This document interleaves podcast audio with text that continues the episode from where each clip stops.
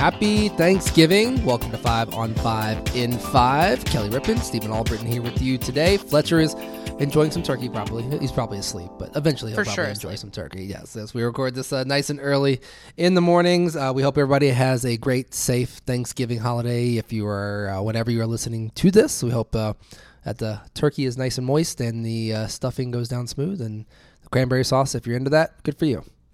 Good for you. That's We'll leave that there. Good for you. I was gonna say like insert that gobble gobble noise that Adam keeps using. I had the same thought too. That's right off the top. gobble gobble. It brought us a ridiculous amount of joy this morning. Um, but speaking of Adam, Adam Burniston, meteorologist for WLWT, gave us the forecast for today. We will pass that along to you. Definitely a cold start. It's the end of November, as it should be, but hovering right around um, freezing for our overnights, and then heading up into the 50s. So really. Honestly, for this time of the year, not bad. Really good. Um, and having a conversation with a coworker yesterday, she said, "I, I kind of thought I wanted it to be colder." I'm like, "Well, let's not, let's not get crazy there." Your time will come. It's coming. Yes, the sun will be shining though. No precipitation today. Great for those runners. Great for anyone playing a football game today with your family. Um, if you bring the TVs outside just to get a little peace and quiet from the family, that's also potentially an option if you've got a really, really nice fire pit that puts off good heat. Uh, otherwise, tomorrow, pretty much the same, little cooler actually. And then we want to mention Saturday because of the FC game, and then Sunday because of travel home. Going to be very cold for the FC game. Make sure you bundle up. Um, know that that's coming. It's you know we've had some really great weather for those FC games, so that's going to be a kind of hard left turn whenever you get down there to TQL. And then Sunday, the chance for rain and other stuff is possible, uh, especially if you're coming. yeah, if you're coming from the north, you may see the other stuff. Uh, if you're traveling from the south, you may just see rain. So just be mindful of that. And I bring that up because a lot of people will be heading home on Sunday. Absolutely. So uh, be careful on the roads as always. But let's get to our headlines for five on five in five. First up, we're going to go overseas to the Middle East. Talking about Hamas and Israel once again, but that ceasefire agreement we were talking about yesterday, unfortunately, did not happen just yet. Things are on hold. Hopefully, that this will happen tomorrow on Friday, but they're hoping for at least 50 women and children to be released by Hamas who are being held in Gaza. Hoping for that tomorrow, but this plan also includes a four day pause in air and ground operations by Israel for four days, which would mark the first ceasefire in more than six weeks. Uh, according to the Israeli military, there's about 240 hostages being held in Gaza, but this plan also includes about 100 to 150 Palestinians being released from capture by Israel. But this is a war. Who knows when the hostages will actually be released, uh, what condition they'll be in. It's just something we will continue to watch and hope for the best and hope for an end sometime soon. Yeah, we would obviously love tomorrow for the update to be that this ceasefire is happening and that that's the development. So uh, keep it tuned in. We will bring you those updates. Next up, um, midday, early afternoon yesterday. This was kind of one of those ones where we got the alerts on our phone, just kind of like what happened, what's happening in New York. Yes. So this is right at Niagara. And this is one of those stories that if you didn't hop in at the beginning, the dialogue around it changed drastically from the initial news alert to then what started to unfold when they were watching video back and talking with people who were near the scene. So, um, at our northern border, a deadly crash and explosion at a popular Canadian crossing. So, a vehicle can be seen on surveillance video speeding toward the US Canada Rainbow Bridge interchange from the American side when it crashed and exploded at a checkpoint in Niagara Falls.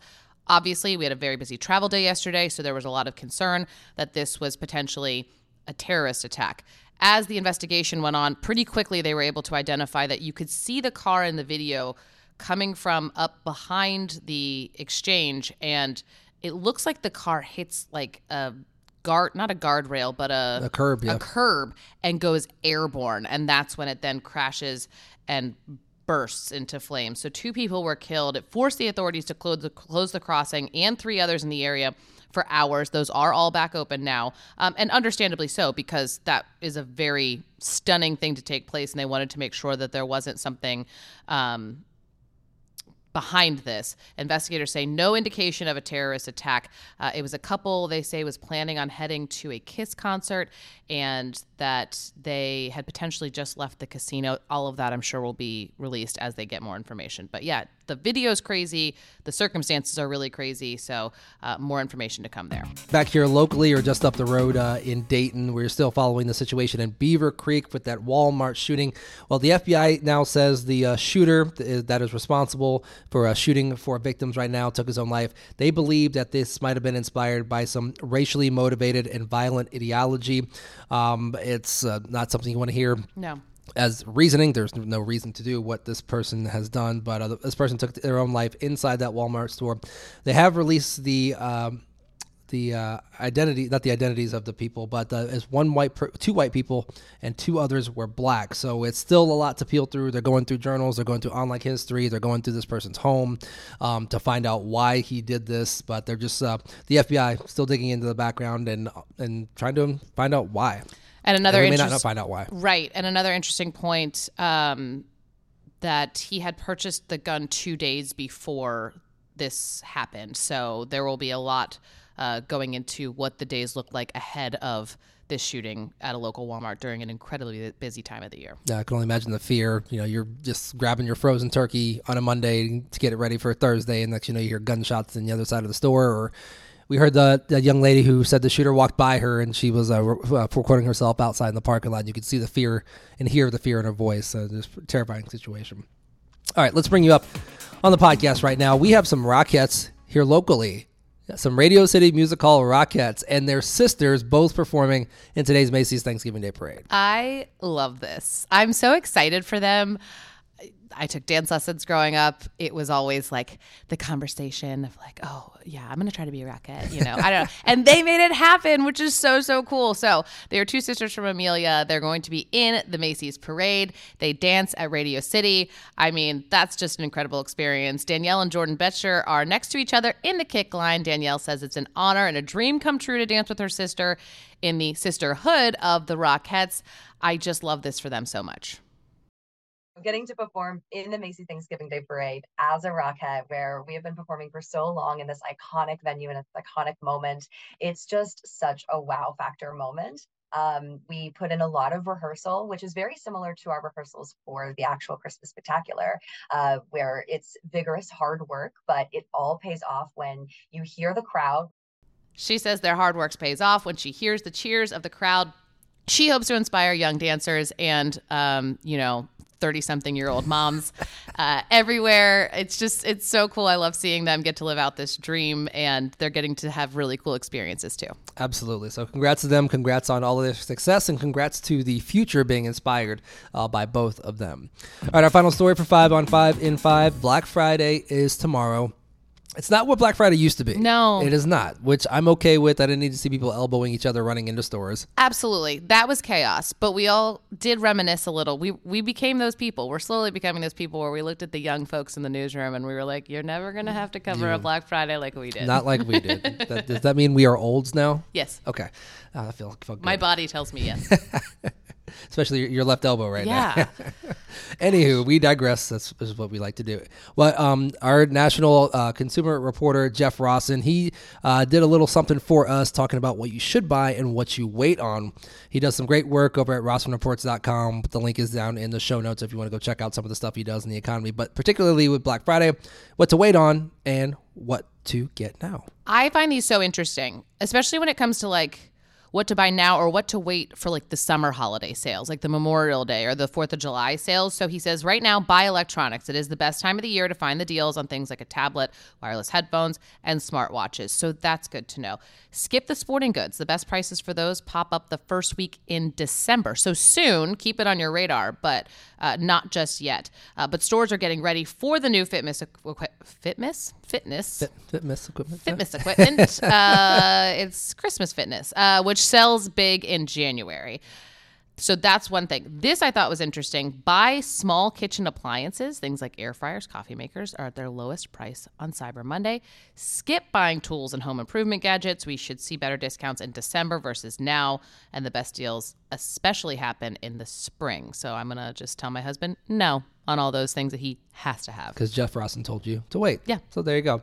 Also, toys, something that any parent has on the lookout for at this time of year. I was buying stuff yesterday. This is a buy and skip part because there's things you should get now and things you should wait on. So while you're shopping, look for the delivery time. It may take a while for the popular toys to get to you because everybody's buying them.